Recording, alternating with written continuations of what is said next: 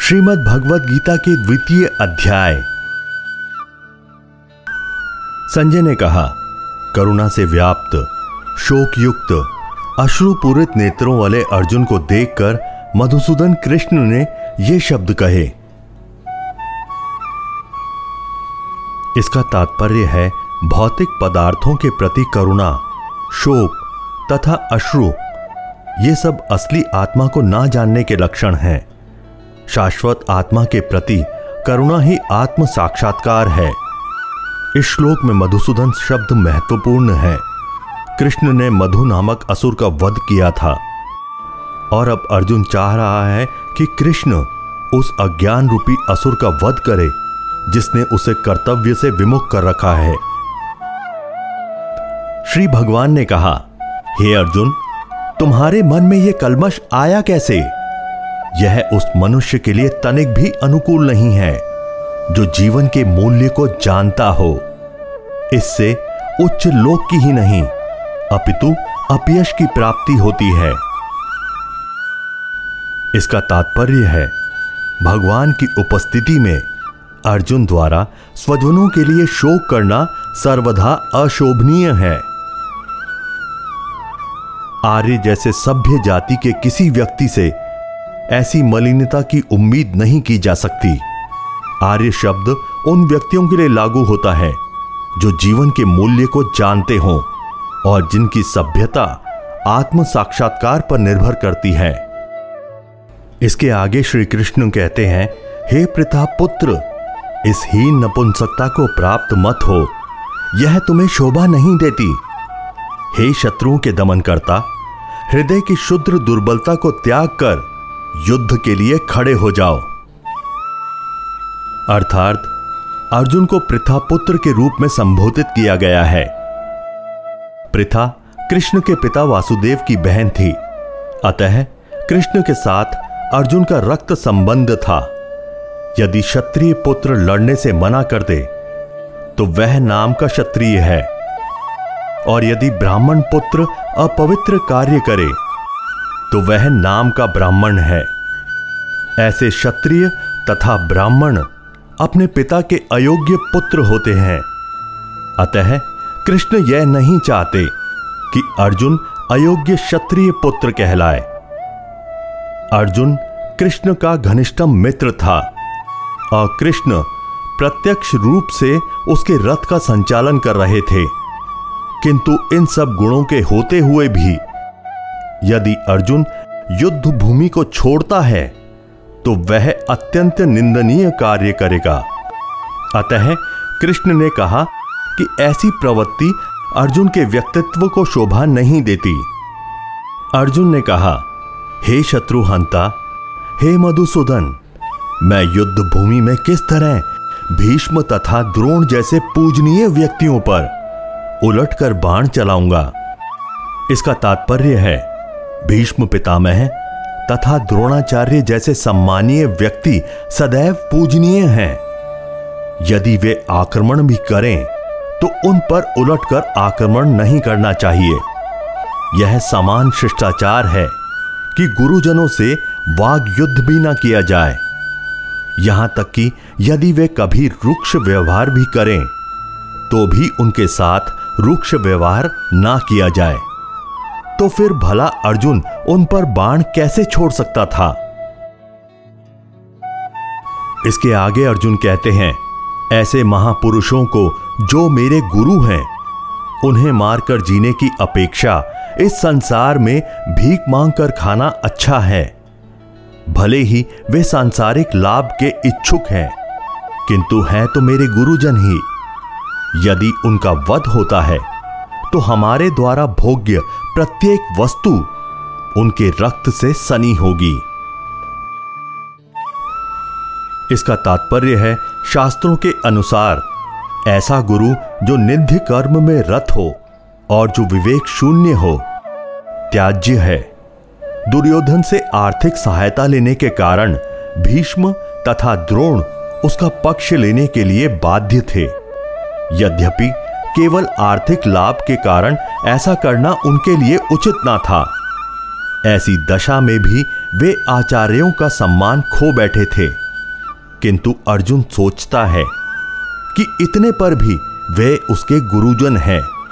अतः उनका वध करके भौतिक लाभों का भोग करने का अर्थ होगा रक्त से सने अवशेषों का भोग। हम यह भी नहीं जानते कि हमारे लिए क्या श्रेष्ठ है।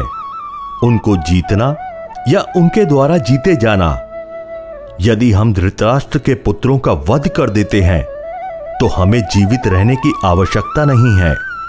फिर भी वे युद्ध भूमि में हमारे समक्ष खड़े हैं।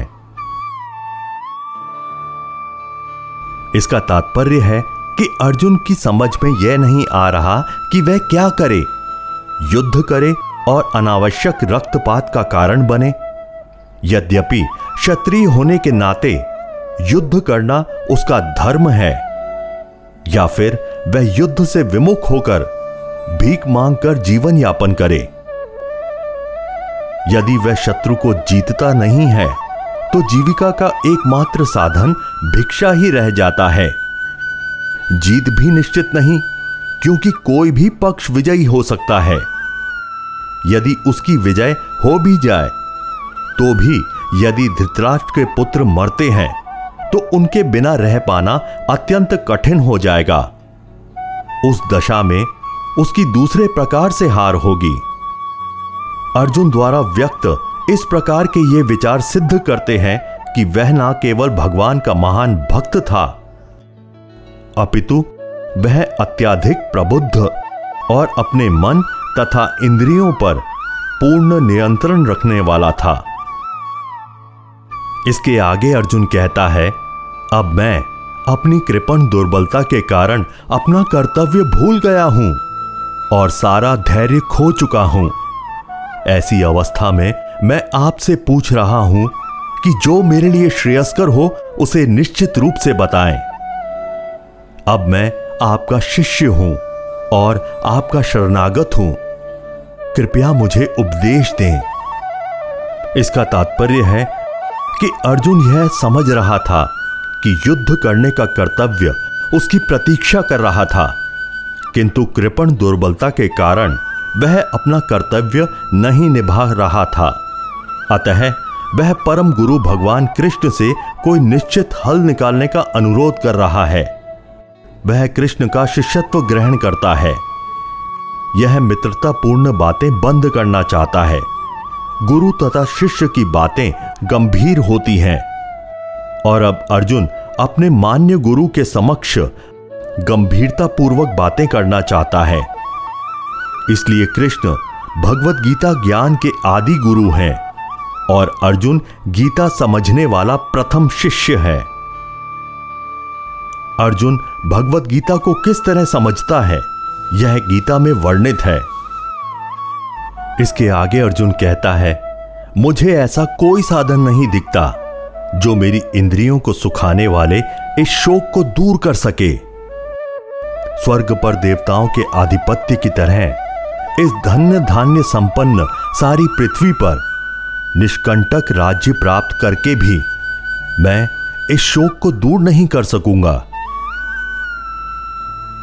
इसका तात्पर्य है, यद्यपि अर्जुन धर्म तथा सदाचार के नियमों पर आधारित अनेक तर्क प्रस्तुत करता है, किंतु ऐसा प्रतीत होता है कि वह अपने गुरु भगवान श्री कृष्ण की सहायता के बिना अपनी असली समस्या को हल नहीं कर पा रहा था। वह समझ गया था कि उसका तथाकथित ज्ञान उसकी उन समस्याओं को दूर करने में व्यर्थ है, जो उसके सारे अस्तित्व को सुखाए दे रही थी। उसे इन उलझनों को भगवान कृष्ण जैसे आध्यात्मिक गुरु की सहायता के बिना हल कर पाना असंभव लग रहा था। शैक्षिक ज्ञान, विद्वता, उच्च पद ये सब जीवन की समस्याओं को हल करने में व्यर्थ हैं। यदि कोई इसमें सहायता कर सकता है तो वह है एकमात्र गुरु। अतः निष्कर्ष यह निकाला गया कि गुरु, जो शत प्रतिशत कृष्ण भावना भावित होता है, वही एकमात्र प्रामाणिक गुरु है और वही जीवन की समस्याओं को हल कर सकता है। संजय ने कहा, इस प्रकार कहने के बाद शत्रुओं का दमन करने वाला अर्जुन कृष्ण से बोला, हे गोविंद, मैं युद्ध नहीं करूँगा, और चुप हो गया। इसका तात्पर्य है धृतराष्ट्र को यह जानकर परम प्रसन्नता हुई होगी कि अर्जुन युद्ध ना करके युद्ध भूमि छोड़कर भिक्षाटन करने जा रहा है। किंतु संजय ने उसे पुनः यह कहकर निराश कर दिया कि अर्जुन अपने शत्रुओं को मारने में सक्षम है। यद्यपि, कुछ समय के लिए अर्जुन अपने पारिवारिक स्नेह के प्रति मिथ्या शोक से अभिभूत था। किंतु उसने शिष्य रूप में अपने गुरु श्री कृष्ण की शरण ग्रहण कर ली। इससे सूचित होता है कि शीघ्र वह इस शोक से निर्वृत्त हो जाएगा। और आत्म साक्षात्कार और कृष्ण भावनामृत के पुण्य ज्ञान से प्रकाशित होकर पुनः युद्ध करेगा। इस तरह धृतराष्ट्र का हर्ष भंग हो जाएगा। हे भरतवंशी धृतराष्ट्र, उस समय दोनों सेनाओं के मध्य शोकमग्न अर्जुन से कृष्ण ने मानो हँसते हुए ये शब्द कहे। इसका तात्पर्य है, दो घनिष्ठ मित्रों, अर्थात ऋषिकेश तथा गुड़ाकेश के मध्य वार्ता चल रही थी। मित्र के रूप में दोनों का पद समान था, किंतु इनमें से एक स्वेच्छा से दूसरे का शिष्य बन गया। कृष्ण हंस रहे थे, क्योंकि उनका मित्र अब उनका शिष्य बन गया था। सबों के स्वामी होने के कारण वे सदैव श्रेष्ठ पद पर रहते हैं। तो भी भगवान अपने भक्त के लिए सखा, पुत्र या प्रेमी बनना स्वीकार करते हैं। किंतु जब उन्हें गुरु के रूप में अंगीकार कर लिया गया तो उन्होंने तुरंत गुरु की भूमिका निभाने के लिए शिष्य से गुरु की भांति गंभीरता पूर्वक बातें की, जैसा कि अपेक्षित है। ऐसा प्रतीत होता है कि गुरु तथा शिष्य की यह वार्ता दोनों सेनाओं की उपस्थिति में हुई, जिससे सारे लोग लाभान्वित हुए। अतः भगवत गीता का संवाद किसी एक व्यक्ति, समाज या जाति के लिए नहीं है, अपितु सबों के लिए है, और उसे सुनने के लिए शत्रु या मित्र समान रूप से अधिकारी हैं। श्री भगवान ने कहा, तुम पांडित्य पूर्ण वचन करते हुए उनके लिए शोक कर रहे हो, जो शोक करने योग्य नहीं है। जो विद्वान होते हैं वे ना तो जीवित के लिए, ना ही मृत के लिए शोक करते हैं। इसका तात्पर्य है, भगवान ने तत्काल गुरु का पद संभाला और अपने शिष्य को अप्रत्यक्षतः मूर्ख कहकर डांटा। उन्होंने कहा, तुम विद्वान की तरह बातें करते हो, किंतु तुम यह नहीं जानते। जो विद्वान होता है, अर्थात जो यह जानता है कि शरीर तथा आत्मा क्या है, वह किसी भी अवस्था में शरीर के लिए, चाहे वह जीवित है या मृत, शोक नहीं करता। अगले अध्यायों में यह स्पष्ट हो जाएगा कि ज्ञान का अर्थ, पदार्थ तथा आत्मा एवं इन दोनों के नियामक को जानना है। इसके आगे श्री भगवान कहते हैं, ऐसा कभी नहीं हुआ कि मैं ना रहा हूँ, या तुम ना रहे हो, अथवा ये समस्त राजा ना रहे हो, और ना ऐसा है कि भविष्य में हम लोग नहीं रहेंगे। इसका तात्पर्य है, भगवान यह स्पष्ट कहते हैं कि वे स्वयं अर्जुन तथा युद्ध भूमि में एकत्र सारे राजा शाश्वत प्राणी हैं, और इन जीवों की बद्ध तथा मुक्त अवस्थाओं में भगवान ही एकमात्र उनके पालक हैं।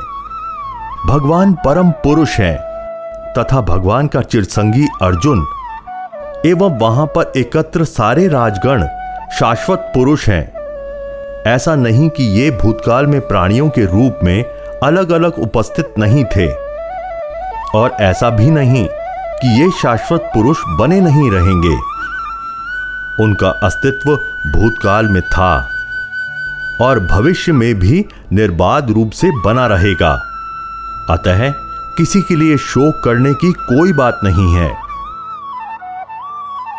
इसके आगे श्री भगवान कहते हैं, जिस प्रकार शरीरधारी आत्मा इस वर्तमान शरीर में बाल्यावस्था से तरुणावस्था में और फिर वृद्धावस्था में निरंतर अग्रसर होता रहता है, उसी प्रकार मृत्यु होने पर आत्मा दूसरे शरीर में चला जाता है। धीर व्यक्ति ऐसे परिवर्तन से मोह को प्राप्त नहीं होता। इसका तात्पर्य है, प्रत्येक जीव एक व्यष्टि आत्मा है। वह प्रतीक्षण अपना शरीर बदलता रहता है। कभी बालक के रूप में, कभी युवा, तथा कभी वृद्ध पुरुष के रूप में तो भी आत्मा वही रहता है। उसमें कोई परिवर्तन नहीं होता।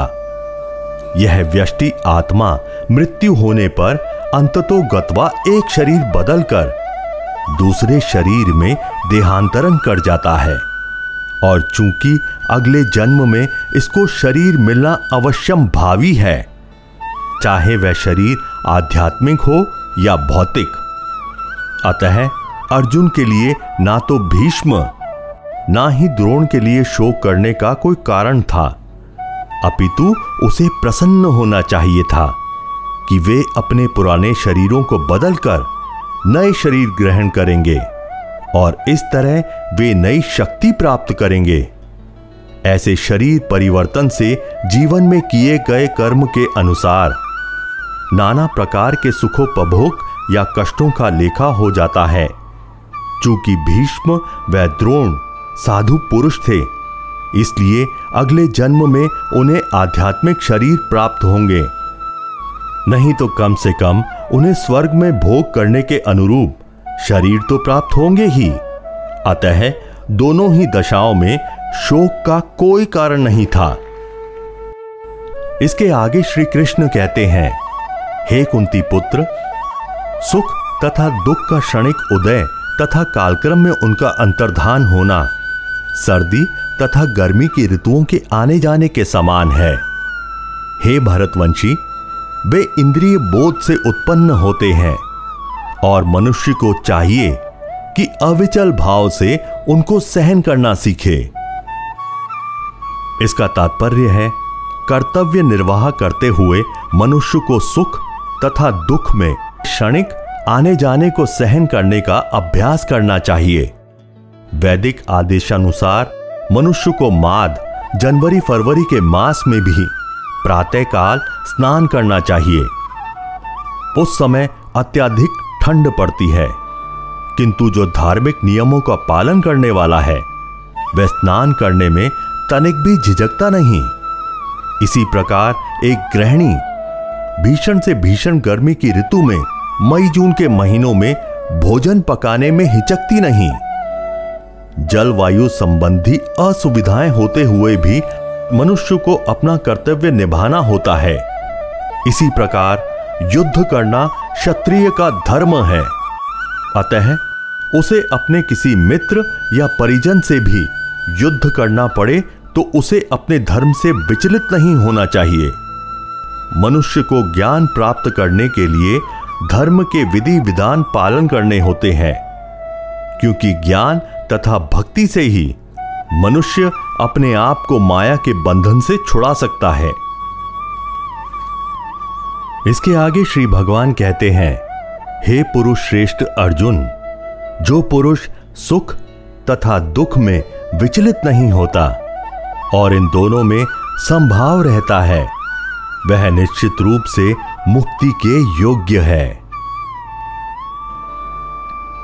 इसका तात्पर्य है जो व्यक्ति आत्म साक्षात्कार की उच्च अवस्था प्राप्त करने के लिए दृढ़ प्रतिज्ञ है और जो सुख तथा दुख के प्रहारों को संभाव से सह सकता है, वह निश्चित ही मुक्ति के योग्य है। वर्षाश्रम धर्म में चौथी अवस्था अर्थात संन्यास आश्रम कष्ट साध्य अवस्था है, किंतु जो अपने जीवन को सचमुच पूर्ण बनाना चाहता है वह समस्त कठिनाइयों के होते हुए भी संन्यास आश्रम अवश्य ग्रहण करता है। ये कठिनाइयाँ पारिवारिक संबंध विच्छेद करने तथा पत्नी और संतान से संबंध तोड़ने के कारण उत्पन्न होती है। किंतु यदि कोई इन कठिनाइयों को सह लेता है तो उसके आत्म साक्षात्कार का पथ निष्कंटक हो जाता है। अतः अर्जुन को क्षत्रिय धर्म निर्वाह करने में दृढ़ रहने के लिए कहा गया है। भले ही स्वजनों या अन्य प्रिय व्यक्तियों के साथ युद्ध करना कितना ही दुष्कर क्यों ना हो। तत्वदर्शियों ने यह निष्कर्ष निकाला है कि असत यानी कि भौतिक शरीर का कोई धीर स्थायित्व नहीं है, किंतु सत यानी कि आत्मा अपरिवर्तित रहता है। उन्होंने इन दोनों की प्रकृति के अध्ययन द्वारा यह निष्कर्ष निकाला है। परिवर्तनशील शरीर का कोई स्थायित्व नहीं है। आधुनिक चिकित्सा विज्ञान ने भी यह स्वीकार किया है कि विभिन्न कोशिकाओं की क्रिया प्रतिक्रिया द्वारा शरीर प्रतिक्षण बदलता रहता है। इसी तरह शरीर में वृद्धि तथा वृद्धावस्था आती रहती है, किंतु शरीर तथा मन में निरंतर परिवर्तन होने पर भी आत्मा स्थायी रहती है। यही पदार्थ तथा आत्मा का अंतर है। स्वभावतः शरीर नित्य परिवर्तनशील और आत्मा शाश्वत है। यहीं से भगवान द्वारा अज्ञान से मोहग्रस्त जीवों को उपदेश देने का शुभारंभ होता है। अज्ञान को हटाने के लिए आराधक और आराध्य के बीच पुनः शाश्वत संबंध स्थापित करना होता है। और फिर अंश रूप जीवों तथा श्री भगवान के अंतर को समझना होता है। कोई भी व्यक्ति आत्मा के अध्ययन द्वारा परमेश्वर के स्वभाव को समझ सकता है। आत्मा तथा परमात्मा का अंतर अंश तथा पूर्ण के अंतर के रूप में है। इसके आगे श्री कृष्ण कहते हैं जो सारे शरीर में व्याप्त है, उसे ही तुम अविनाशी समझो। उस अव्य आत्मा को नष्ट करने में कोई भी समर्थ नहीं है। इस श्लोक में संपूर्ण शरीर में व्याप्त आत्मा की प्रकृति का अधिक स्पष्ट वर्णन हुआ है। सभी लोग समझते हैं कि जो शरीर में व्याप्त है, वह चेतना है। प्रत्येक व्यक्ति को शरीर के किसी अंश या पूरे भाग में सुख, दुख का अनुभव होता है। किंतु चेतना की यह व्याप्ति किसी के शरीर तक ही सीमित रहती है। एक शरीर के सुख तथा दुख का बोध दूसरे शरीर को नहीं हो पाता। फलतः प्रत्येक शरीर में व्यष्टि आत्मा है और इस आत्मा की उपस्थिति का लक्षण व्यष्टि चेतना द्वारा परिलक्षित होता है। इसके आगे श्री भगवान कहते हैं, अविनाशी, अप्रमेय तथा शाश्वत जीव के भौतिक शरीर का अंत अवश्यम भावी है। अतः हे भरतवंशी, युद्ध करो। इसका तात्पर्य है, भौतिक शरीर स्वभाव से नाशवान है। यह तक्षण नष्ट हो सकता है और सौ वर्ष बाद भी। यह केवल समय की बात है। इसे अनंत काल तक बनाए रखने की कोई संभावना नहीं है। किंतु आत्मा इतना सूक्ष्म है कि इसे शत्रु देख भी नहीं सकता। मारना तो दूर रहा।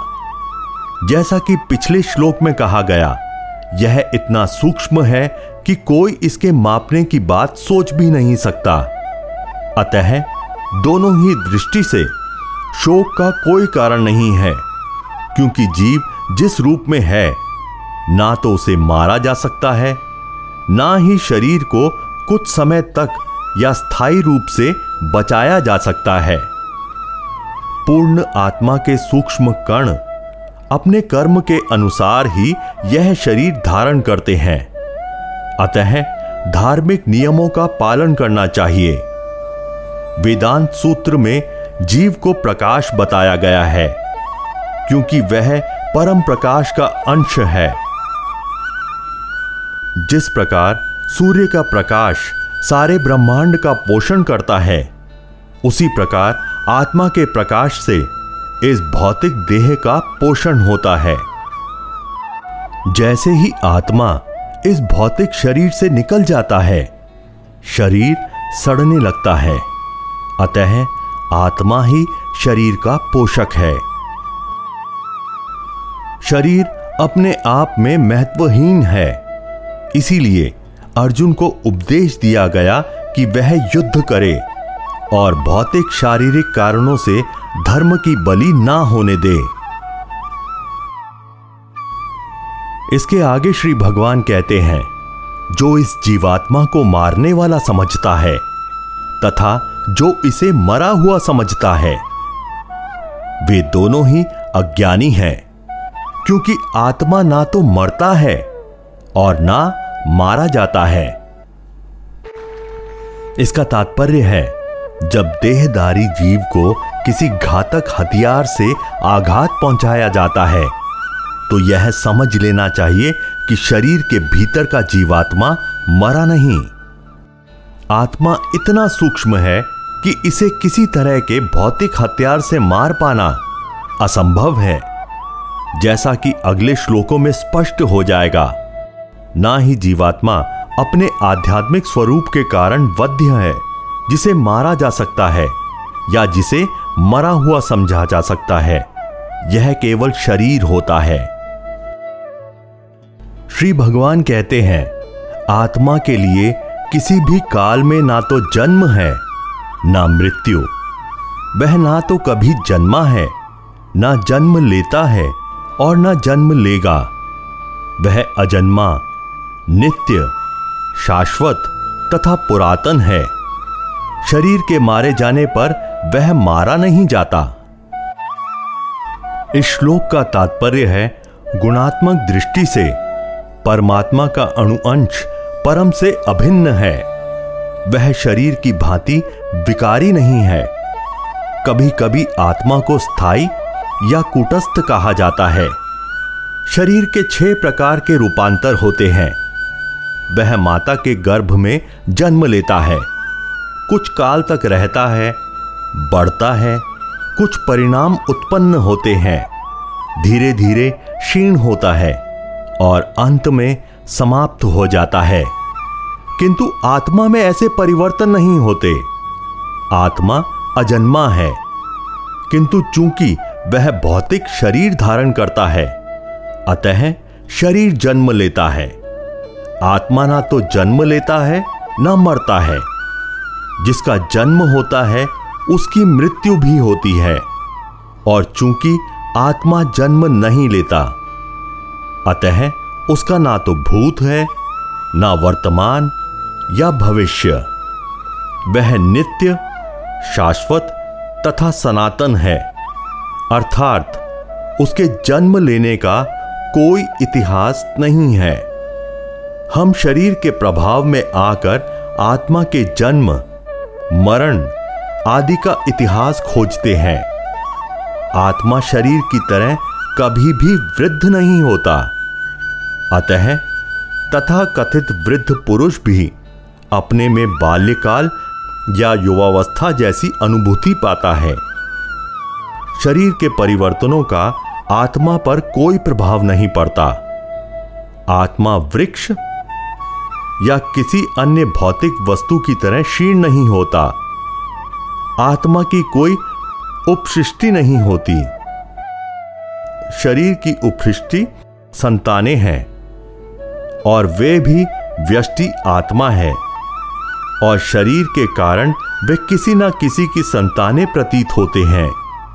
शरीर की वृद्धि आत्मा की उपस्थिति के कारण होती है। किंतु आत्मा के ना तो कोई उपवृद्धि होती है, ना ही उसमें कोई परिवर्तन होता है। अतः आत्मा शरीर के छह प्रकार के परिवर्तन से मुक्त है। इसके आगे श्री कृष्ण कहते हैं, हे पार्थ, जो व्यक्ति यह जानता है कि आत्मा अविनाशी अजन्मा, शाश्वत तथा अव्यय है। वह भला किसी को कैसे मार या मरवा सकता है? इस श्लोक का तात्पर्य है, प्रत्येक वस्तु की समुचित उपयोगिता होती है, और जो ज्ञानी होता है, वह जानता है कि किसी वस्तु का कहाँ और कैसे प्रयोग किया जाए। इसी प्रकार हिंसा की भी अपनी उपयोगिता है, और इसका उपयोग इसे जानने वाले पर निर्भर करता है।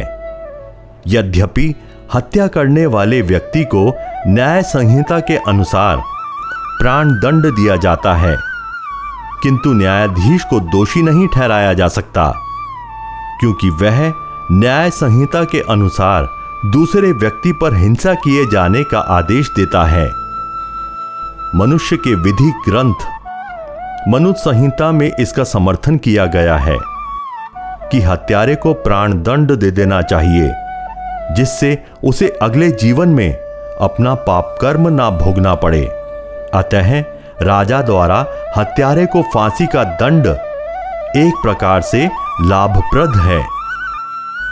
इसी प्रकार जब कृष्ण युद्ध करने का आदेश देते हैं तो यह समझना चाहिए कि यह हिंसा परम न्याय के लिए है और इस तरह अर्जुन को इस आदेश का पालन यह समझकर करना चाहिए कि कृष्ण के लिए किया गया यह युद्ध हिंसा नहीं है, क्योंकि मनुष्य या दूसरे शब्दों में आत्मा को मारा नहीं जा सकता।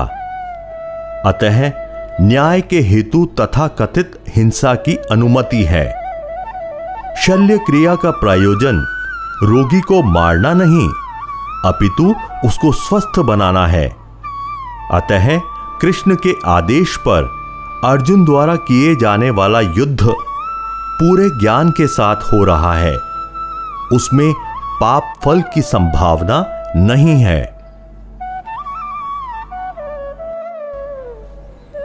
इसके आगे श्री कृष्ण कहते हैं, जिस प्रकार मनुष्य पुराने वस्त्रों को त्याग कर नए वस्त्र धारण करता है, उसी प्रकार आत्मा पुराने तथा व्यर्थ शरीरों को त्याग कर नवीन भौतिक शरीर धारण करता है। यहाँ पर भगवान ने अर्जुन को उपदेश दिया कि वह अपने पितामह तथा गुरु के देहांतरण पर शोक प्रकट ना करे। अपितु उसे इस धर्म युद्ध में उनके शरीरों का वध करने पर प्रसन्न होना चाहिए, जिससे वे सब विभिन्न शारीरिक कर्म फलों से तुरंत मुक्त हो जाएँ। बलिवेदी पर या धर्म युद्ध में प्राणों को अर्पित करने वाला व्यक्ति तुरंत शारीरिक पापों से मुक्त हो जाता है और उच्च लोक को प्राप्त हो जाता है अतः अर्जुन का शोक करना युक्ति संगत नहीं है इसके आगे श्री कृष्ण कहते हैं, यह आत्मा ना तो कभी किसी शस्त्र द्वारा खंड खंड किया जा सकता है, ना अग्नि द्वारा जलाया जा सकता है, ना जल द्वारा भिगोया जा सकता है, या वायु द्वारा सुखाया जा सकता है। इसका तात्पर्य है, मायावादी इसकी व्याख्या नहीं कर सकते कि जीव किस प्रकार अपने अज्ञान के कारण उत्पन्न हुआ और तत्पश्चात माया की शक्ति से आवृत्त हो गया। ना ही आदि परमात्मा के जीवों को विलक कर पाना संभव था। प्रयुक्त, सारे जीव परमात्मा से विलक हुए अंश हैं। चूँकि वे सनातन अणु आत्मा है।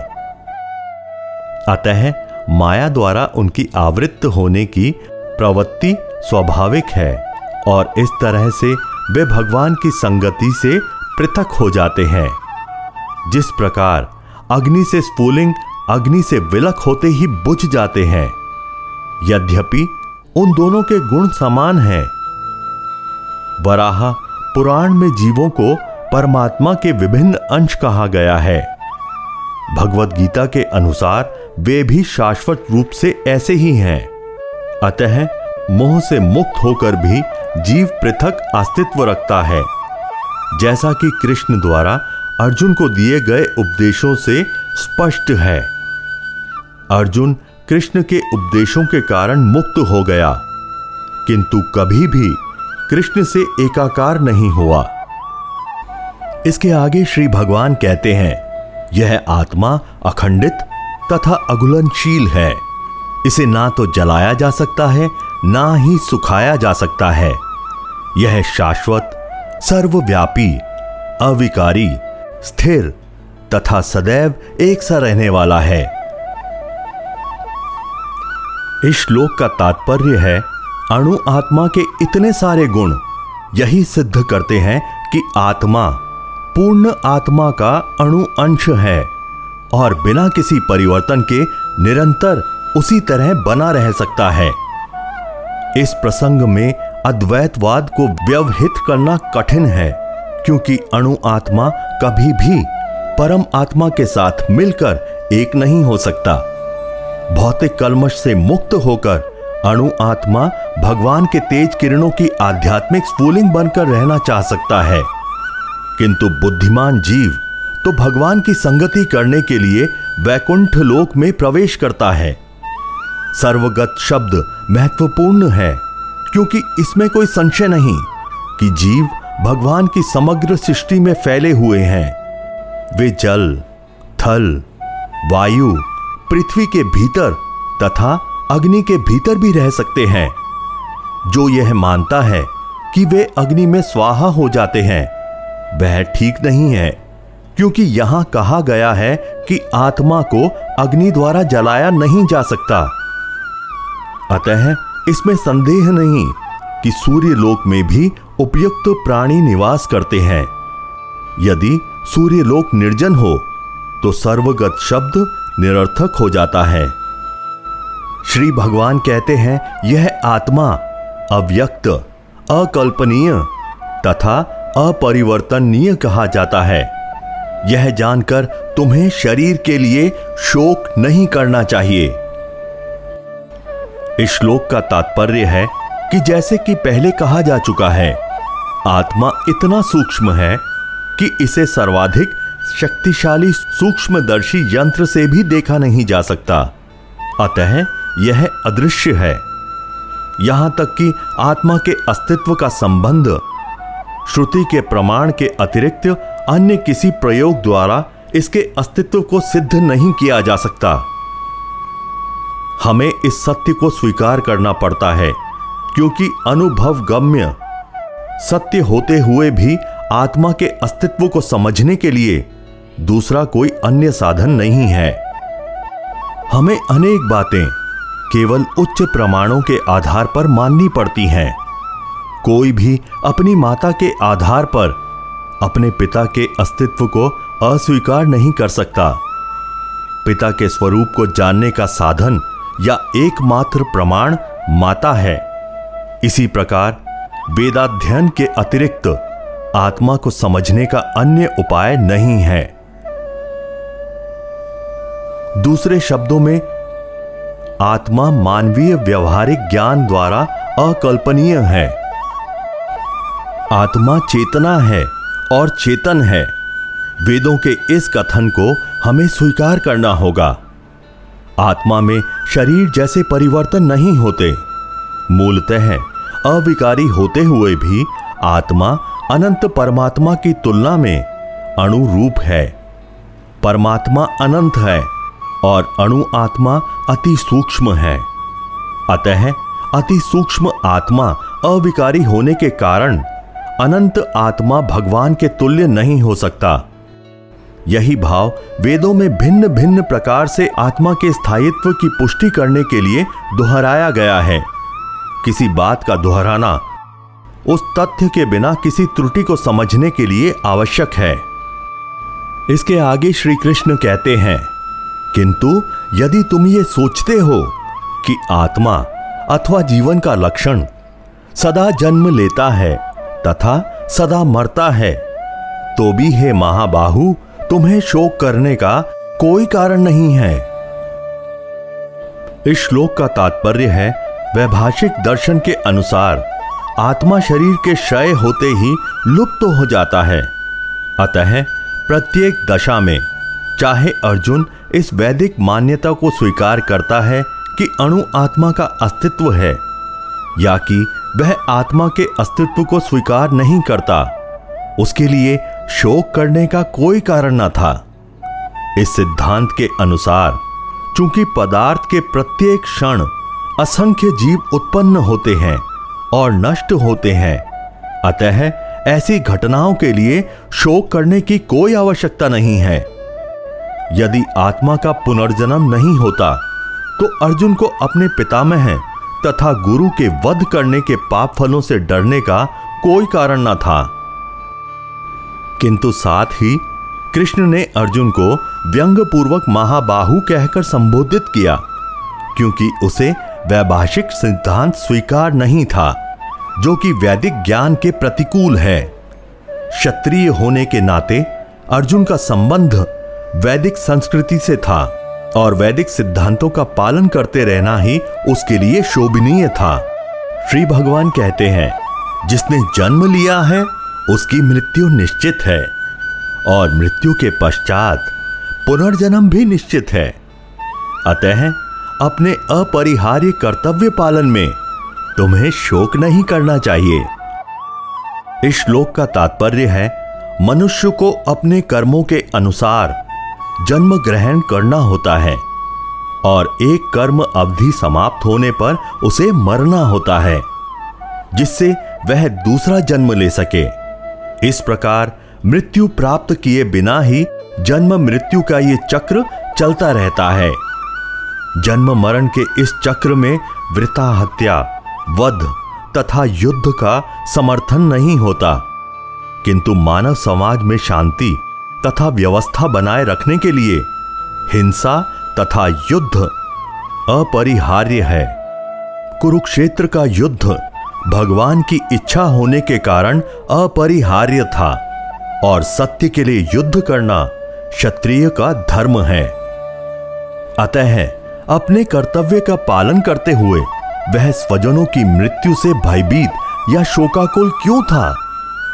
वह विधि को भंग नहीं करना चाहता था, क्योंकि ऐसा करने पर उसे उन पाप कर्मों के फल भोगने पड़ेंगे, जिनसे वह अत्यंत भयभीत था। अपने कर्तव्य का पालन करते हुए वह स्वजनों की मृत्यु को रोक नहीं सकता था। और यदि वह अनुचित कर्तव्य पथ का चुनाव करे तो उसे नीचे गिरना होगा। इसके आगे श्री भगवान कहते हैं, सारे जीव प्रारंभ में अव्यक्त रहते हैं, मध्य अवस्था में व्यक्त होते हैं और विनिष्ट होने पर पुनः अव्यक्त हो जाते हैं। अतः शोक करने की क्या आवश्यकता है? इसका तात्पर्य है कि यदि हम भगवत गीता के इस वैदिक निष्कर्ष को मानते हैं कि ये भौतिक शरीर कलाक्रम में नाशवान है। किंतु आत्मा शाश्वत है। तो हमें यह सदा स्मरण करना होगा कि यह शरीर वस्त्र के समान है। अतः वस्त्र परिवर्तन होने पर शोक क्यों? अतः चाहे हम आत्मा के अस्तित्व को माने या ना माने, शरीर नाश के लिए शोक करने का कोई कारण नहीं है। इसके आगे श्री कृष्ण कहते हैं, कोई आत्मा को आश्चर्य से देखता है, कोई इसे आश्चर्य की तरह बताता है, तथा कोई इसे आश्चर्य की तरह सुनता है। किंतु कोई कोई इसके विषय में सुनकर भी कुछ नहीं समझ पाते। हे भरतवंशी, शरीर में रहने वाले देही का कभी भी वध नहीं किया जा सकता। अतः तुम्हें किसी भी जीव के लिए शोक करने की आवश्यकता नहीं है। इस श्लोक का तात्पर्य है, अब भगवान अविकारी आत्मा विषयक अपना उपदेश समाप्त कर रहे हैं। अमर आत्मा का अनेक प्रकार से वर्णन करते हुए भगवान कृष्ण ने आत्मा को अमर तथा शरीर को नाशवान सिद्ध कर दिया है। अतः क्षत्रिय होने के नाते अर्जुन को इस भय से कि युद्ध में उसके पितामह भीष्म तथा गुरु द्रोण मर जाएँगे, अपने कर्तव्य से विमुख नहीं होना चाहिए। कृष्ण को प्रमाण मानकर भौतिक देह से भिन्न आत्मा का पृथक अस्तित्व स्वीकार करना ही होगा। यह नहीं कि आत्मा जैसी कोई वस्तु नहीं या कि जीवन के लक्षण रसायनों की अंतिम क्रिया के फलस्वरूप, एक विशेष अवस्था में प्रकट होते हैं। यद्यपि आत्मा अमर है, किंतु इससे हिंसा को प्रोत्साहित नहीं किया जाता। फिर भी युद्ध के समय हिंसा का निषेध नहीं किया जाता, क्योंकि तब इसकी आवश्यकता रहती है। ऐसी आवश्यकता को भगवान की आज्ञा के आधार पर उचित ठहराया जा सकता है। स्वेच्छा से नहीं। इसके आगे श्री कृष्ण कहते हैं, क्षत्रिय होने के नाते अपने विनिष्ट धर्म का विचार करते हुए तुम्हें जानना चाहिए कि धर्म के लिए युद्ध करने से बढ़कर तुम्हारे लिए अन्य कोई कार्य नहीं है। अतः तुम्हें संकोच करने की कोई आवश्यकता नहीं है। हे पार्थ वे क्षत्रिय सुखी हैं, जिन्हें ऐसे युद्ध के अवसर अपने आप प्राप्त होते हैं, जिससे उनके लिए स्वर्गलोक के द्वार खुल जाते हैं।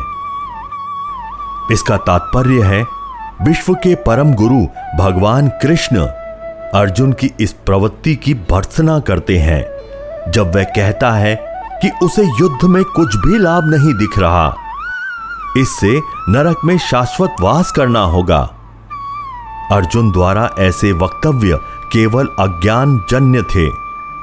वह अपने स्वधर्म के आचरण में अहिंसक बनना चाह रहा था। किंतु एक क्षत्रिय के लिए युद्ध भूमि में स्थित होकर इस प्रकार अहिंसक बनना मूर्खों का दर्शन है। क्षत्रिय का धर्म है कि वह सभी क्लेशों से नागरिकों की रक्षा करे। इसीलिए उसे शांति तथा व्यवस्था बनाए रखने के लिए हिंसा करनी पड़ती है। अतः उसे शत्रु राजाओं के सैनिकों को जीतकर धर्म पूर्वक संसार पर राज्य करना चाहिए।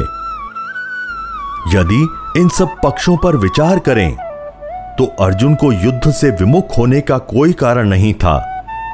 यदि वह शत्रुओं को जीतता है तो राज्य भोग करेगा।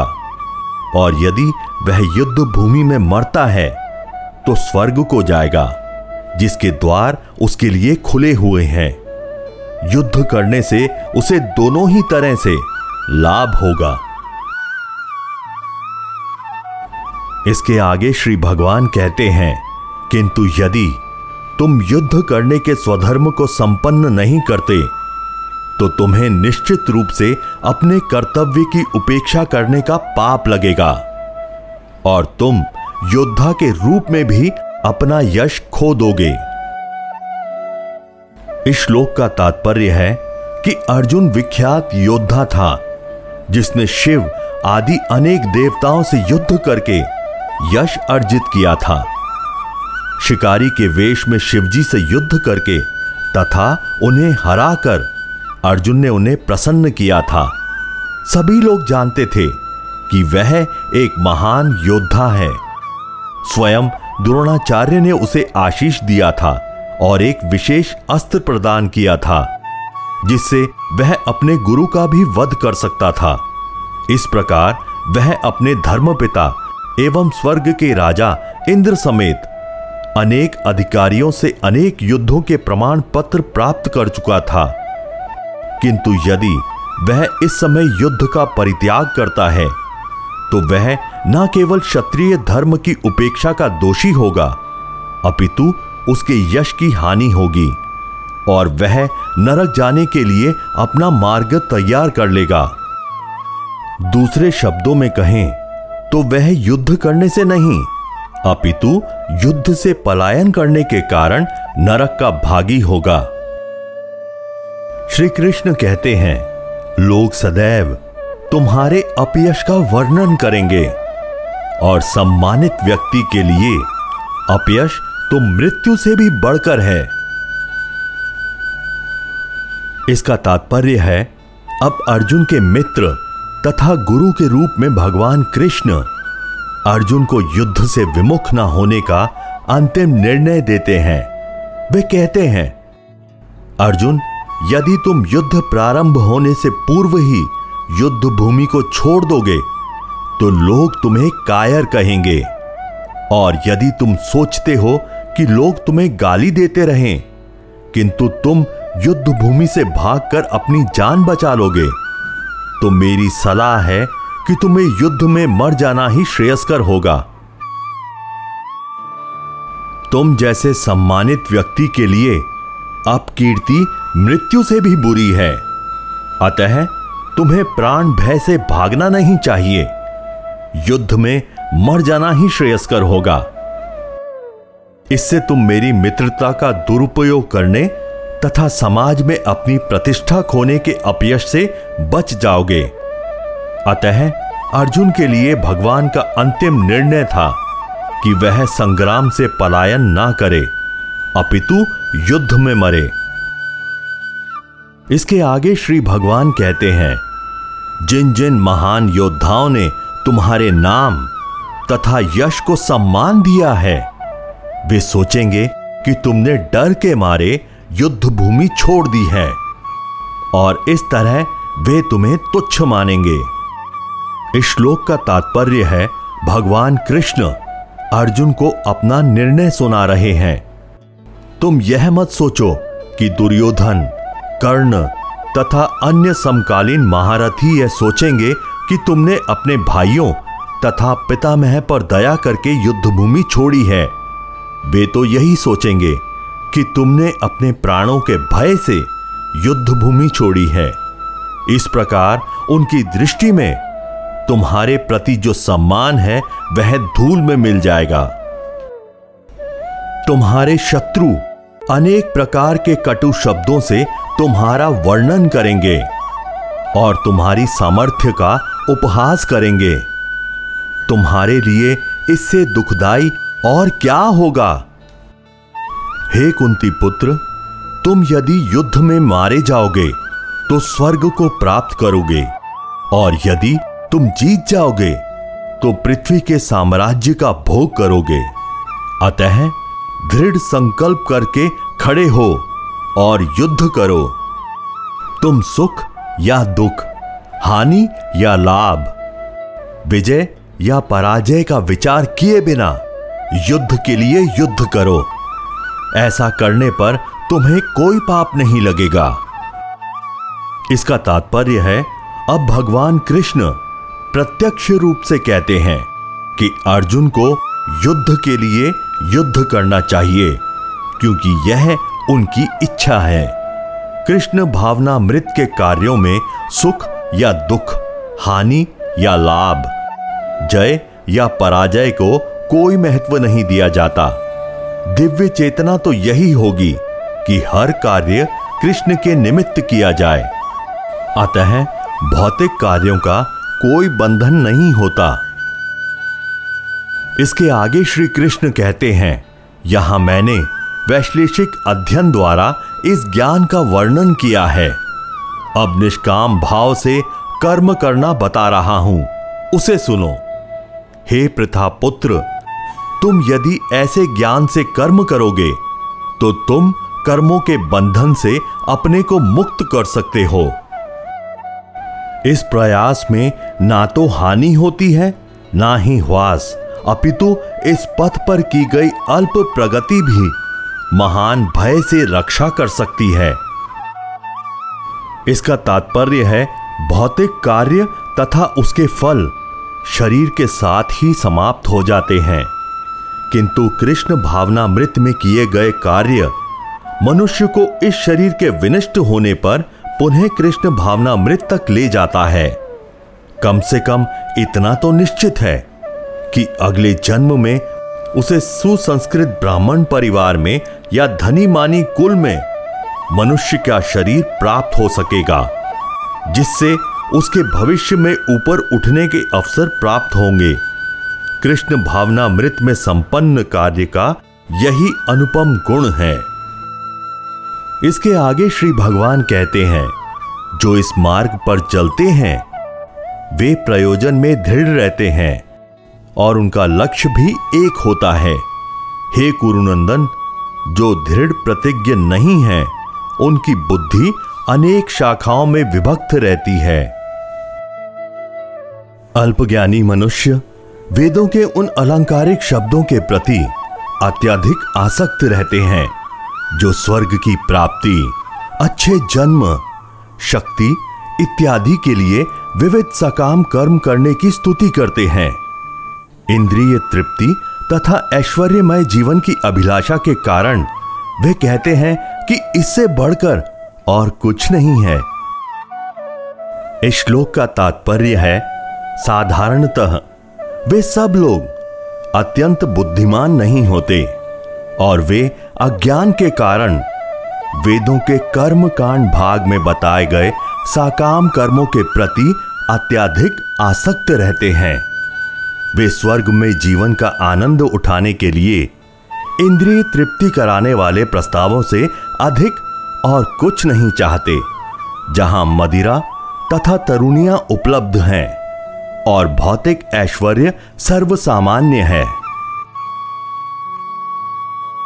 इसके आगे श्री कृष्ण कहते हैं, जो लोग इंद्रिय भोग तथा भौतिक ऐश्वर्य के प्रति अत्यधिक आसक्त होने से ऐसी वस्तुओं से मोहग्रस्त हो जाते हैं। उनके मनों में भगवान के प्रति भक्ति का दृढ़ निश्चय नहीं होता। इसका तात्पर्य है, जब मन आत्मा को समझने में स्थिर रहता है तो उसे समाधि कहते हैं। जो लोग इंद्रिय भोग में रुचि रखते हैं, अथवा जो ऐसी क्षणिक वस्तुओं से मोहग्रस्त हैं, उनके लिए समाधि कभी भी संभव नहीं है। माया के चक्कर में पड़कर वे न्यूनाधिक पतन को प्राप्त होते हैं। वेदों में मुख्यतया प्रकृति के तीनों गुणों का वर्णन हुआ है। हे अर्जुन, इन तीनों गुणों से ऊपर उठो। समस्त द्वैतों और लाभ तथा सुरक्षा की सारी चिंताओं से मुक्त होकर आत्मपरायण बनो। इसका तात्पर्य है, सारे भौतिक कार्यों में प्रकृति के तीनों गुणों की क्रियाएँ तथा प्रतिक्रियाएँ निहित होती हैं। उनका उद्देश्य कर्म फल होता है, जो भौतिक जगत में बंधन का कारण है। वेदों में मुख्यतया साकाम कर्मों का वर्णन है, जिससे सामान्य जन क्रमशः इंद्रिय तृप्ति के क्षेत्र से उठकर आध्यात्मिक धरातल तक पहुँच सके। कृष्ण अपने शिष्य तथा मित्र के रूप में अर्जुन को सलाह देते हैं कि वह वेदांत दर्शन के आध्यात्मिक पद तक ऊपर उठे, जिसका प्रारंभ ब्रह्म जिज्ञासा एवं परम आध्यात्मिक पर प्रश्नों से होता है। इस भौतिक जगत के सारे प्राणी अपने अस्तित्व के लिए कठिन संघर्ष करते रहते हैं। उनके लिए भगवान ने इस भौतिक जगत की सृष्टि करने के पश्चात वैदिक ज्ञान प्रदान किया, जो जीवन यापन तथा भव बंधन से छूटने का उपदेश देता है। जब इंद्रिय तृप्ति के कार्य तथा कर्म कांड समाप्त हो जाते हैं तो उपनिषदों के रूप में भगवत साक्षात्कार का अवसर प्रदान किया जाता है। ये उपनिषद विभिन्न वेदों के अंश हैं। उसी प्रकार जैसे भगवत गीता पंचम वेद महाभारत का एक अंग है। उपनिषदों से आध्यात्मिक जीवन का शुभारंभ होता है। जब तक भौतिक शरीर का अस्तित्व है, तब तक भौतिक गुणों की क्रियाएँ, प्रतिक्रियाएँ होती रहती हैं। मनुष्य को चाहिए कि सुख दुख या शीत ग्रीष्म जैसे द्वैतताओं को सहन करना सीखे और इस प्रकार हानि तथा लाभ की चिंता से मुक्त हो जाए। जब मनुष्य कृष्ण की इच्छा पर पूर्णतः आश्रित रहता है तो यह दिव्य अवस्था प्राप्त होती है। इसके आगे श्री भगवान कहते हैं, एक छोटे से कृप का सारा कार्य एक विशाल जलाशय से तुरंत पूरा हो जाता है। इसी प्रकार वेदों के आंतरिक तात्पर्य जानने वाले को उसके सारे प्रयोजन सिद्ध हो जाते हैं। तुम्हें अपने कर्म अथवा कर्तव्य करने का अधिकार है, किंतु कर्म के फलों के तुम अधिकारी नहीं हो। तुम ना तो कभी अपने आप को अपने कर्मों के फलों का कारण मानो, ना ही कर्म ना करने में कभी आसक्त हो। इसका तात्पर्य है, यहाँ पर तीन विचारणीय बातें हैं। कर्म यानी स्वधर्म, विकर्म तथा अकर्म। कर्म यानी स्वधर्म वे कार्य हैं, जिनका आदेश प्रकृति के गुणों के रूप में प्राप्त किया जाता है। अधिकारी की सम्मति के बिना किए गए कर्म विकर्म कहलाते हैं, और अकर्म का अर्थ है अपने कर्मों को ना करना। भगवान ने अर्जुन को उपदेश दिया कि वह निष्क्रिय ना हो। अपितु फल के प्रति आसक्त हुए बिना अपना कर्म करे। कर्म फल के प्रति आसक्त रहने वाला भी कर्म का कारण है। इस तरह वह ऐसे कर्म फलों का भोगता होता है। अतएव भगवान ने अर्जुन को फलाशक्ति रहित होकर कर्म यानी स्वधर्म के रूप में युद्ध करने की आज्ञा दी। उसका युद्ध विमुख होना आसक्ति का दूसरा पहलू है। ऐसी आसक्ति से कभी मुक्ति पथ की प्राप्ति नहीं हो पाती। आसक्ति चाहे स्वीकारात्मक हो या निषेधात्मक, वह बंधन का कारण है। अकर्म पापमय है। अतः कर्तव्य के रूप में युद्ध करना ही अर्जुन के लिए मुक्ति का एकमात्र कल्याणकारी मार्ग था। हे अर्जुन, जय तथा पराजय की समस्त आसक्ति त्याग कर, संभाव से अपना कर्म करो। ऐसी समता योग कहलाती है। इसका तात्पर्य है, कृष्ण अर्जुन से कहते हैं कि वह योग में स्थिर होकर कर्म करे।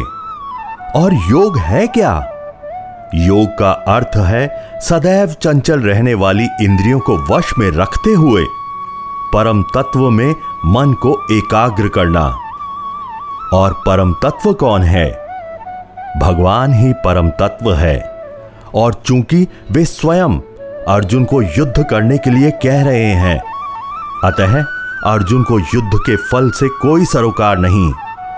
जय या पराजय कृष्ण के लिए विचारणीय है। अर्जुन को तो बस श्री कृष्ण के निर्देशानुसार कर्म करना है। कृष्ण के निर्देश का पालन करना ही वास्तविक योग है।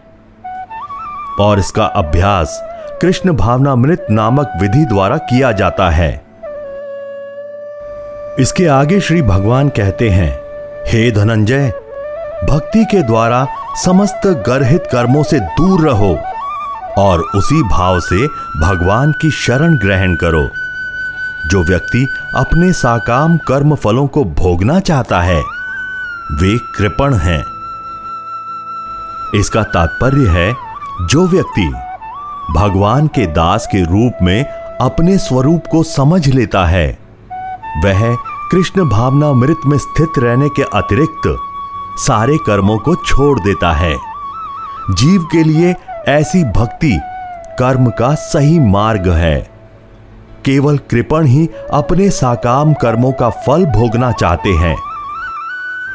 किंतु इससे वे भवबंधन में और अधिक फंसते जाते हैं कृष्ण भावनामृत के अतिरिक्त जितने भी कर्म संपन्न किए जाते हैं, वे करहित हैं, क्योंकि इससे कर्ता जन्म मृत्यु के चक्र में लगातार फंसा रहता है अतः कभी इसकी आकांक्षा नहीं करनी चाहिए कि मैं कर्म का कारण बनूं।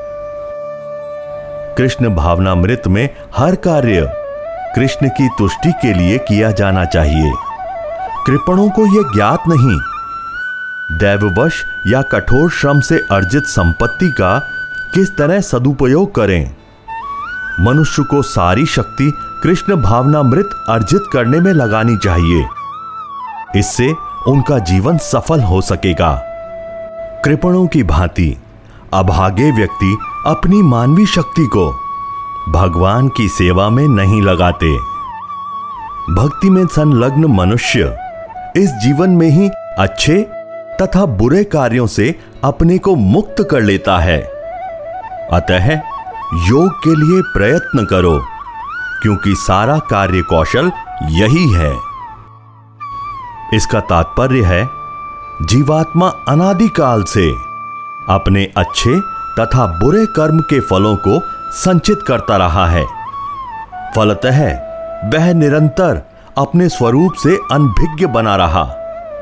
इस अज्ञान को भगवत गीता के उपदेश से दूर किया जाता है। यह हमें पूर्ण रूप में भगवान श्री कृष्ण की शरण में जाने तथा जन्म जन्मांतर कर्म फल की श्रृंखला का शिकार बनने से मुक्त होने का उपदेश देती है। अतः अर्जुन को कृष्ण भावनामृत में कार्य करने के लिए कहा गया है, क्योंकि कर्म फल के शुद्ध होने की यही प्रक्रिया है। इस तरह भगवत भक्ति में लगे रहकर बड़े बड़े ऋषि, मुनि अथवा भक्तगण अपने आप को इस भौतिक संसार में कर्म के फलों से मुक्त कर लेते हैं।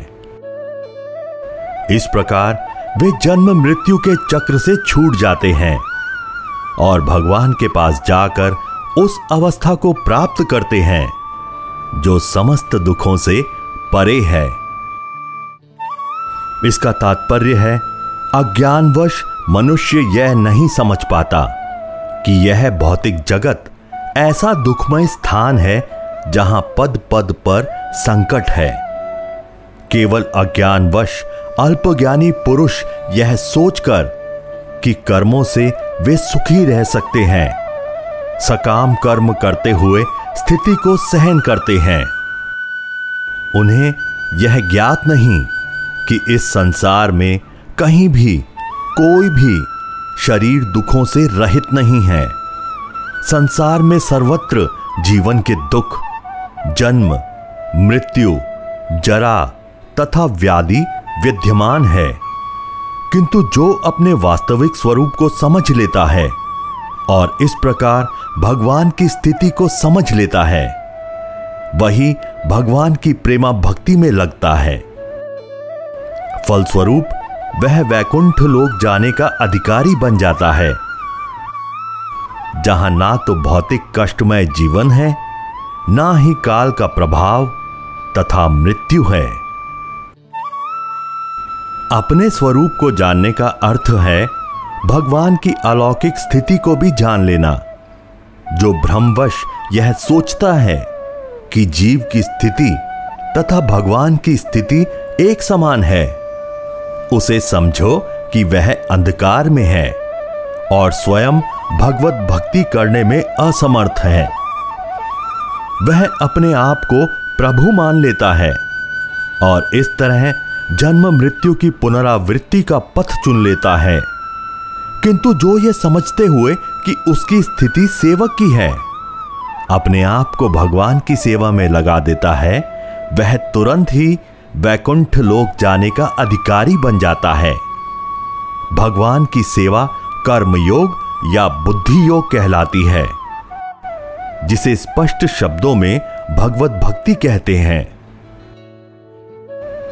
जब तुम्हारी बुद्धि मोह रूपी सधन वन को पार कर जाएगी तो तुम सुने हुए तथा सुनने योग्य सबके प्रति अन्य मनस्क हो जाओगे। जब तुम्हारा मन वेदों की अलंकार में भाषा से विचलित ना हो, और वह आत्म साक्षात्कार की समाधि में स्थिर हो जाए, तब तुम्हें दिव्य चेतना प्राप्त हो जाएगी। इसका तात्पर्य है, कोई समाधि में है। इस कथन का अर्थ यह होता है कि वह पूर्णतः कृष्ण भावना भावित है। अर्थात, उसने पूर्ण समाधि में ब्रह्म, परमात्मा तथा भगवान को प्राप्त कर लिया है। आत्म साक्षात्कार की सर्वोच्च सिद्धि यह जान लेना है कि मनुष्य कृष्ण का शाश्वत दास है और उसका एकमात्र कर्तव्य कृष्ण भावना मृत में अपने सारे कर्म करना है। कृष्ण भावना भावित व्यक्ति या भगवान के एक निष्ठ भक्त को ना तो वेदों की अलंकार में वाणी से विचलित होना चाहिए, ना ही स्वर्ग जाने के उद्देश्य से साकाम कर्मों में प्रवृत्त होना चाहिए। अर्जुन ने कहा, हे कृष्ण, अध्यात्म में लीन चेतना वाले व्यक्ति, यानी स्थित प्रज्ञ के क्या लक्षण हैं? वह कैसे बोलता है? तथा उसकी भाषा क्या है? वह किस तरह बैठता और चलता है? इसका तात्पर्य है, जिस प्रकार प्रत्येक व्यक्ति के, उसके विशिष्ट स्थिति के अनुसार कुछ लक्षण होते हैं, उसी प्रकार कृष्ण भावना भावित पुरुष का भी विशिष्ट स्वभाव होता है। यथा उसका बोलना, चलना, सोचना आदि, जिस प्रकार धनी पुरुष के कुछ लक्षण होते हैं, जिससे वह धनवान जाना जाता है, जिस तरह रोगी अपने रोग के लक्षणों से रुग्ण जाना जाता है, या कि विद्वान अपने गुणों से विद्वान जाना जाता है। उसी तरह कृष्ण की दिव्य चेतना से युक्त व्यक्ति अपने विशिष्ट लक्षणों से जाना जाता है। इन लक्षणों को भगवत गीता से जाना जा सकता है। किंतु सबसे महत्वपूर्ण बात यह है कि कृष्ण भावना भावित व्यक्ति किस तरह बोलता है। क्योंकि वाणी ही किसी पुरुष का सबसे महत्वपूर्ण गुण है। कहा जाता है कि मूर्ख का पता तब तक नहीं चलता, जब तक वह बोलता नहीं। एक बने ठने मूर्ख को तब तक नहीं पहचाना जा सकता, जब तक वह बोले नहीं। किंतु बोलते ही उसका यथार्थ रूप प्रकट हो जाता है। कृष्ण भावना भावित व्यक्ति का सर्व प्रमुख लक्षण यह है कि वह केवल कृष्ण तथा उन्हीं से संबंध विषयों के बारे में बोलता है। फिर तो अन्य लक्षण स्वतः प्रकट हो जाते हैं, जिनका उल्लेख आगे किया गया है। श्री भगवान ने कहा, हे पार्थ, जब मनुष्य मनोधर्म से उत्पन्न होने वाली इंद्रिय तृप्ति की समस्त कामनाओं का परित्याग कर देता है और जब इस तरह से विशुद्ध हुआ उसका मन, आत्मा में संतोष प्राप्त करता है तो वह विशुद्ध दिव्य चेतना को प्राप्त कहा जाता है। इसका तात्पर्य है, श्रीमद् भागवत में पुष्टि हुई है कि जो मनुष्य पूर्णतः कृष्ण भावना भावित या भगवत भक्त होता है, उसमें महर्षियों के समस्त सद्गुण पाए जाते हैं। किंतु जो व्यक्ति अध्यात्म में स्थित नहीं होता, उसमें एक भी योग्यता नहीं होती, क्योंकि वह अपने मनोधर्म पर आश्रित रहता है। फलतः, यहाँ यह ठीक ही कहा गया है कि व्यक्ति को मनोधर्म द्वारा कल्पित सारी विषय वासनाओं को त्यागना होगा। कृत्रिम साधना से इनको रोक पाना संभव नहीं। किंतु यदि कोई कृष्ण भावना मृत में लगा हो तो सारी विषय वासनाएँ स्वतः बिना किसी प्रयास के दब जाती हैं। अतः मनुष्य को बिना किसी झिझक के कृष्ण भावना मृत में लगना होगा, क्योंकि यह भक्ति उसे दिव्य चेतना प्राप्त करने में सहायक होगी। इसके आगे श्री भगवान कहते हैं, जो त्रय तपों के होने पर भी मन से विचलित नहीं होता, अथवा सुख में प्रसन्न नहीं होता, और जो आसक्ति, भय तथा क्रोध से मुक्त है, वह स्थिर मन वाला मुनि कहलाता है। इस भौतिक जगत में जो व्यक्ति ना तो शुभ की प्राप्ति से हर्षित होता है और ना अशुभ के प्राप्त होने पर उससे घृणा करता है। वह पूर्ण ज्ञान में स्थिर होता है। इसका तात्पर्य है, भौतिक जगत में सदा ही कुछ ना कुछ उथल पुथल होती रहती है। उसका परिणाम अच्छा हो या बुरा, जो ऐसी उथल पुथल से विचलित नहीं होता, जो अच्छे या बुरे से अप्रभावित रहता है। उसे कृष्ण भावना मृत में स्थिर समझना चाहिए। जब तक मनुष्य इस भौतिक संसार में है, तब तक अच्छाई या बुराई की संभावना बनी रहती है, क्योंकि यह संसार द्वंद्वों से पूर्ण है। किंतु जो कृष्ण भावना मृत में स्थिर है, वह अच्छाई या बुराई से अछूता रहता है, क्योंकि उसका सरोकार कृष्ण से रहता है। जो सर्व मंगलमय है। ऐसे कृष्ण भावनामृत से मनुष्य पूर्ण ज्ञान की स्थिति प्राप्त कर लेता है, जिसे समाधि कहते हैं। जिस प्रकार कछुआ अपने अंगों को संकुचित करके खोल के भीतर कर लेता है, उसी तरह जो मनुष्य अपनी इंद्रियों को इंद्रिय विषयों से खींच लेता है वह पूर्ण चेतना में दृढ़ता पूर्वक स्थिर होता है।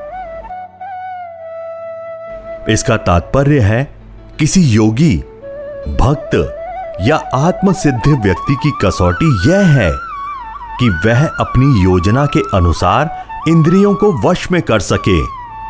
किंतु अधिकांश व्यक्ति अपनी इंद्रियों के दास बने रहते हैं और इंद्रियों के कहने पर ही चलते हैं।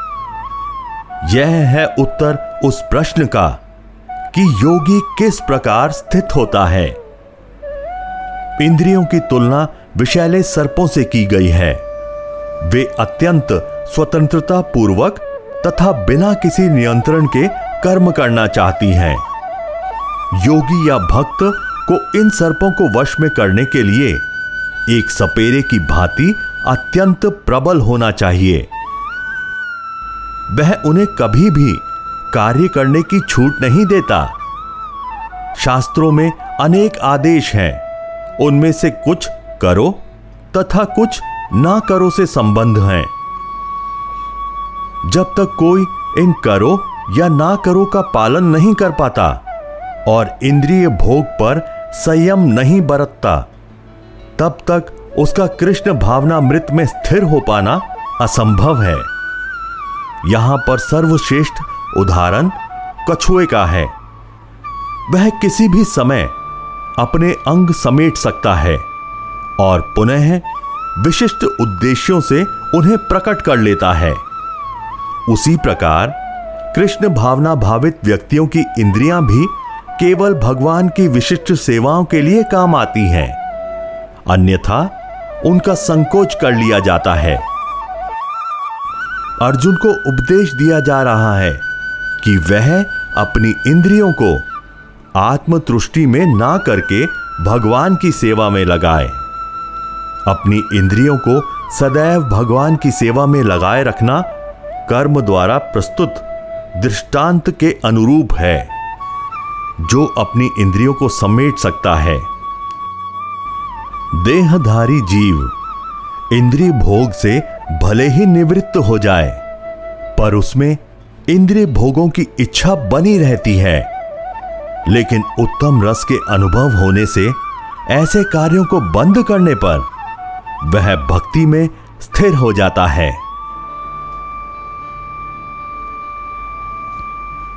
हे अर्जुन, इंद्रियाँ इतनी प्रबल तथा वेगवान हैं कि वे उस विवेकी पुरुष के मन को भी बलपूर्वक हर लेती हैं, जो उन्हें वश में करने का प्रयत्न करता है। इसका तात्पर्य है, अनेक विद्वान, ऋषि, दार्शनिक तथा आध्यात्मिकवादी इंद्रियों को वश में करने का प्रयत्न करते हैं। किंतु उनमें से बड़े से बड़ा भी कभी कभी विचलित मन के कारण इंद्रिय भोग का लक्ष्य बन जाता है।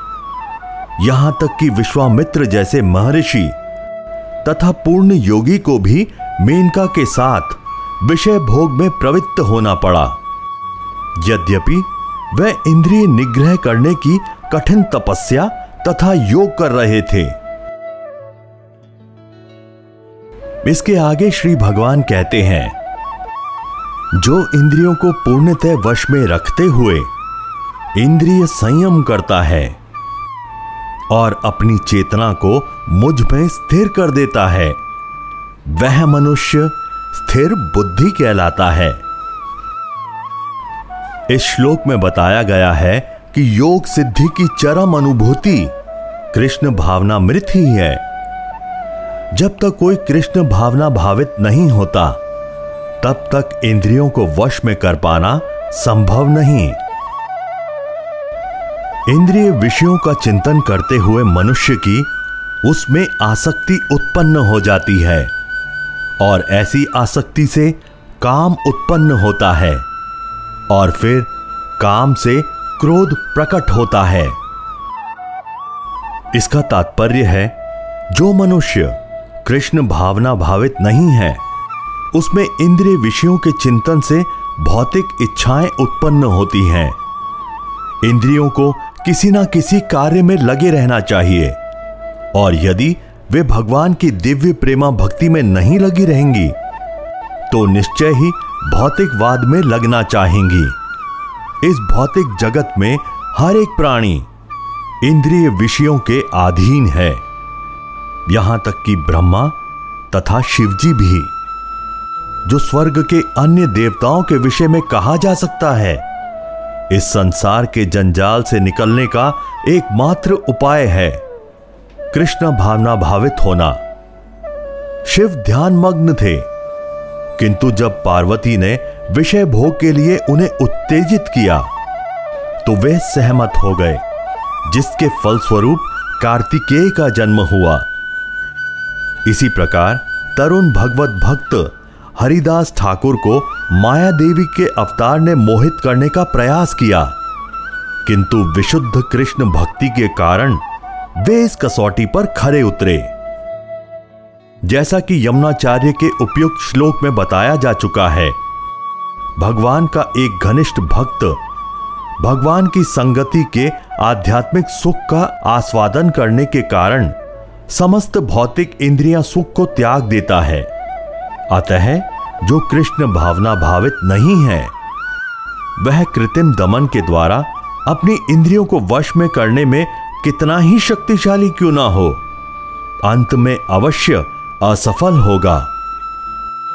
क्योंकि विषय सुख का रंच मात्र विचार भी उसे इंद्रिय तृप्ति के लिए उत्तेजित कर देगा। इसके आगे श्री कृष्ण कहते हैं क्रोध से पूर्ण मोह उत्पन्न होता है और मोह से स्मरण शक्ति का विभ्रम हो जाता है। जब स्मरण शक्ति भ्रमित हो जाती है तो बुद्धि नष्ट हो जाती है और बुद्धि नष्ट होने पर मनुष्य भवकूप में पुनः गिर जाता है।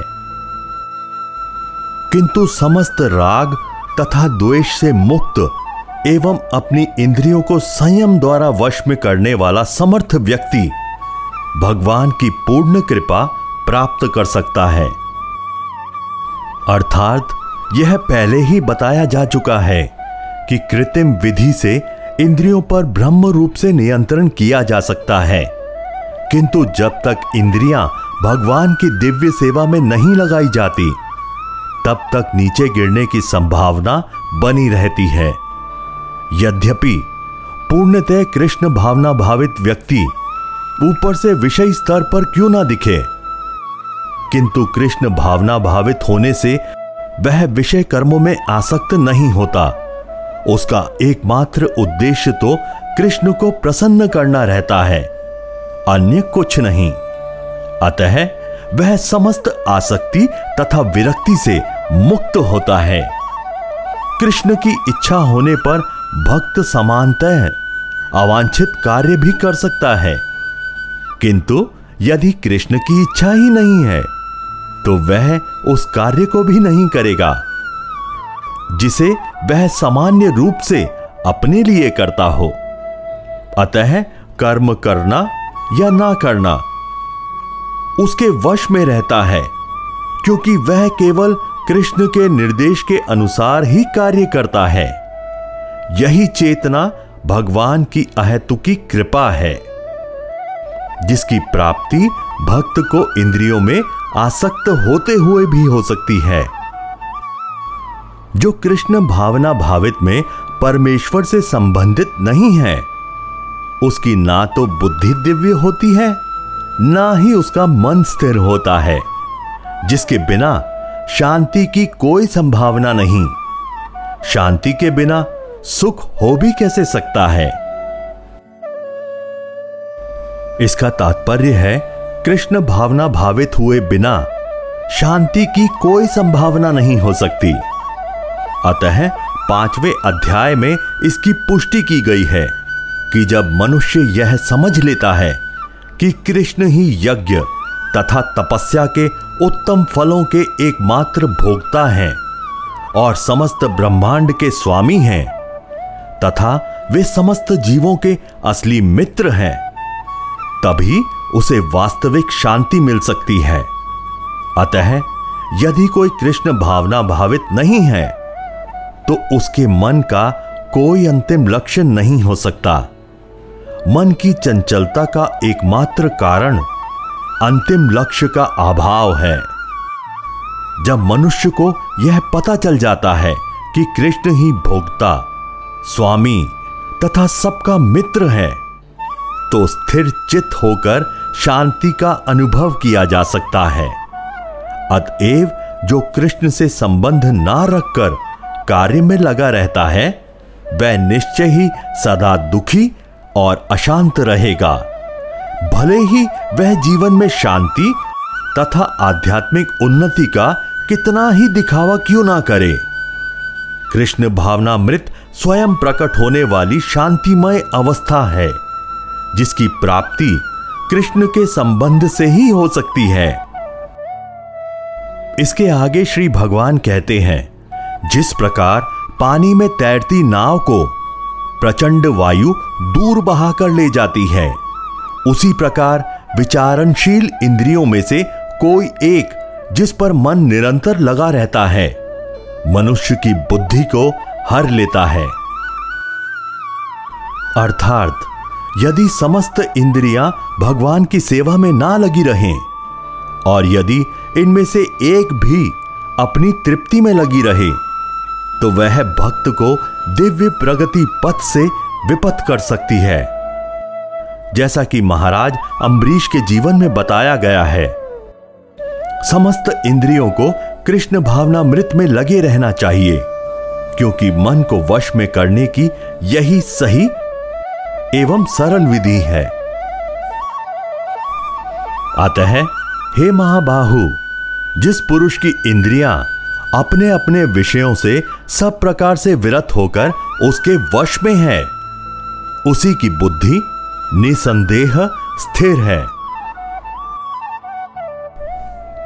अर्थात, कृष्ण भावना मृत के द्वारा या सारी इंद्रियों को भगवान की दिव्य प्रेमा भक्ति में लगाकर इंद्रिय तृप्ति की बलावती शक्तियों को दमित किया जा सकता है। जिस प्रकार शत्रुओं का दमन श्रेष्ठ सेना द्वारा किया जाता है, उसी प्रकार इंद्रियों का दमन किसी मानवीय प्रयास के द्वारा नहीं, अपितु उन्हें भगवान की सेवा में लगाए रखकर किया जा सकता है।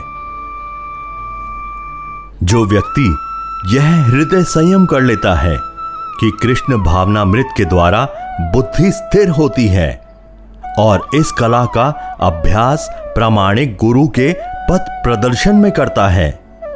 वह साधक अथवा मोक्ष का अधिकारी कहलाता है। इसके आगे श्री भगवान कहते हैं, जो सब जीवों के लिए रात्रि है, वह आत्म संयमी के जागने का समय है। और जो समस्त जीवों के जागने का समय है, वह आत्मनिरीक्षक मुनि के लिए रात्रि है। इसका तात्पर्य है, बुद्धिमान मनुष्यों की दो श्रेणियाँ हैं। एक श्रेणी के मनुष्य इंद्रिय तृप्ति के लिए भौतिक कार्य करने में निपुण होते हैं, और दूसरी श्रेणी के मनुष्य आत्मनिरीक्षक हैं। जो आत्म साक्षात्कार के अनुशीलन के लिए जागते हैं। विचारवान पुरुष या आत्मनिरीक्षक मुनि के कार्य भौतिकता में लीन पुरुषों के लिए रात्रि के समान है। भौतिकतावादी व्यक्ति ऐसी रात्रि में अनभिज्ञता के कारण आत्म साक्षात्कार के प्रति सोए रहते हैं। आत्मनिरीक्षक मुनि भौतिकतावादी पुरुषों की रात्रि में जागते हैं। मुनि को आध्यात्मिक अनुशील की क्रमिक उन्नति में दिव्य आनंद का अनुभव होता है। किंतु भौतिकतावादी कार्यों में लगा व्यक्ति आत्म साक्षात्कार के प्रति सोया रहकर अनेक प्रकार के इंद्रिय सुखों का स्वप्न देखता है और उसकी सुप्तावस्था में कभी सुख तो कभी दुख का अनुभव करता है। आत्मनिरीक्षक मनुष्य भौतिक सुख तथा दुख के प्रति अन्य मनस्क रहता है। वह भौतिक घातों से अविचलित रहकर आत्म साक्षात्कार के कार्यों में लगा रहता है। इसके आगे श्री भगवान कहते हैं, जो पुरुष समुद्र में निरंतर प्रवेश करती रहने वाली नदियों के समान इच्छाओं के निरंतर प्रवाह से विचलित नहीं होता और जो सदैव स्थिर रहता है। वही शांति प्राप्त कर सकता है। वह नहीं, जो ऐसी इच्छाओं को तुष्ट करने की चेष्टा करता हो। इसका तात्पर्य है, यद्यपि विशाल सागर में सदैव जल रहता है, किंतु वर्षा ऋतु में विशेषतः वह अधिकाधिक जल से भरता जाता है तो भी सागर उतने पर ही स्थिर रहता है। वह ना तो विशुद्ध होता है न तट की सीमा का उल्लंघन करता है। यही स्थिति कृष्ण भावना भावित व्यक्ति की है। जब तक मनुष्य का शरीर है, तब तक इंद्रिय तृप्ति के लिए शरीर की मांगे बनी रहेंगी। किंतु भक्त अपनी पूर्णता के कारण ऐसी इच्छाओं से विचलित नहीं होता। कृष्ण भावना भावित व्यक्ति को किसी वस्तु की आवश्यकता नहीं होती, क्योंकि भगवान उसकी सारी आवश्यकताएँ पूरी करते रहते हैं। अतः वह सागर के तुल्य होता है, अपने में सदैव पूर्ण। सागर में गिरने वाली नदियों के समान इच्छाएँ उसके पास आ सकती हैं, किंतु वह अपने कार्य में स्थिर रहता है और इंद्रिय तृप्ति की इच्छा से रंच भर भी विचलित नहीं होता। कृष्ण भावना भावित व्यक्ति का यही प्रमाण है। इच्छाओं के होते हुए भी वह कभी इंद्रिय तृप्ति के लिए उन्मुख नहीं होता। जिस व्यक्ति ने इंद्रिय तृप्ति की समस्त इच्छाओं का परित्याग कर दिया है, जो इच्छाओं से रहित रहता है और जिसने सारी ममता त्याग दी है तथा अहंकार से रहित है, वही वास्तविक शांति को प्राप्त कर सकता है। इसका तात्पर्य है, कृष्ण भावना भावित होने की इच्छा वास्तव में इच्छा शून्यता है। इस शरीर को मिथ्या ही आत्मा माने बिना तथा संसार की किसी वस्तु में कल्पिक स्वामित्व रखे बिना कृष्ण के नित्य दास के रूप में अपनी यथार्थ स्थिति को जान लेना कृष्ण भावनामृत की सिद्ध अवस्था है। जो इस सिद्ध अवस्था में स्थित है, वह जानता है कि श्री कृष्ण ही प्रत्येक वस्तु के स्वामी हैं। अतः प्रत्येक वस्तु का उपयोग उनकी तुष्टि के लिए किया जाना चाहिए। अर्जुन आत्मतुष्टि के लिए युद्ध नहीं करना चाहता था, किंतु जब वह पूर्ण रूप से कृष्ण भावना भावित हो गया तो उसने युद्ध किया, क्योंकि कृष्ण चाहते थे कि वह युद्ध करे। उसे अपने लिए युद्ध करने की कोई इच्छा ना थी, किंतु वही अर्जुन कृष्ण के लिए अपनी शक्ति भर लड़ा। वास्तविक इच्छा शून्यता कृष्ण दृष्टि के लिए इच्छा है। यह इच्छाओं को नष्ट करने का कोई कृत्रिम प्रयास नहीं है। इसके आगे श्री भगवान कहते हैं, यह आध्यात्मिक तथा ईश्वरीय जीवन का पथ है, जिसे प्राप्त करके मनुष्य मोहित नहीं होता। यदि कोई जीवन के अंतिम समय में भी इस तरह स्थित हो तो वह भगवत धाम में प्रवेश कर सकता है। इसका तात्पर्य है, मनुष्य कृष्ण भावना मृत या दिव्य जीवन को एक क्षण में प्राप्त कर सकता है। और हो सकता है कि उसे लाखों जन्मों के बाद भी ना प्राप्त हो। यह तो सत्य को समझने और स्वीकार करने की बात है। भगवत गीता की शिक्षा के अनुसार, वास्तविक जीवन का शुभारंभ इस भौतिक जीवन के पूरा होने पर होता है। स्थूल भौतिकतावादी के लिए यह जानना पर्याप्त होगा कि इस भौतिक जीवन का अंत निश्चित है। किंतु आध्यात्मिक दृष्टि से उन्नत व्यक्तियों के लिए इस जीवन के बाद अन्य जीवन प्रारंभ होता है। इस जीवन का अंत होने से पूर्व यदि कोई कृष्ण भावना भावित हो जाए तो उसे तुरंत ब्रह्म निर्वाण अवस्था प्राप्त हो जाती है। भगवत धाम तथा भगवत भक्ति के बीच कोई अंतर नहीं है। चूँकि दोनों चरम पद हैं। अतः भगवान की दिव्य प्रेमा भक्ति में व्यस्त रहने का अर्थ है, भगवत धाम को प्राप्त करना।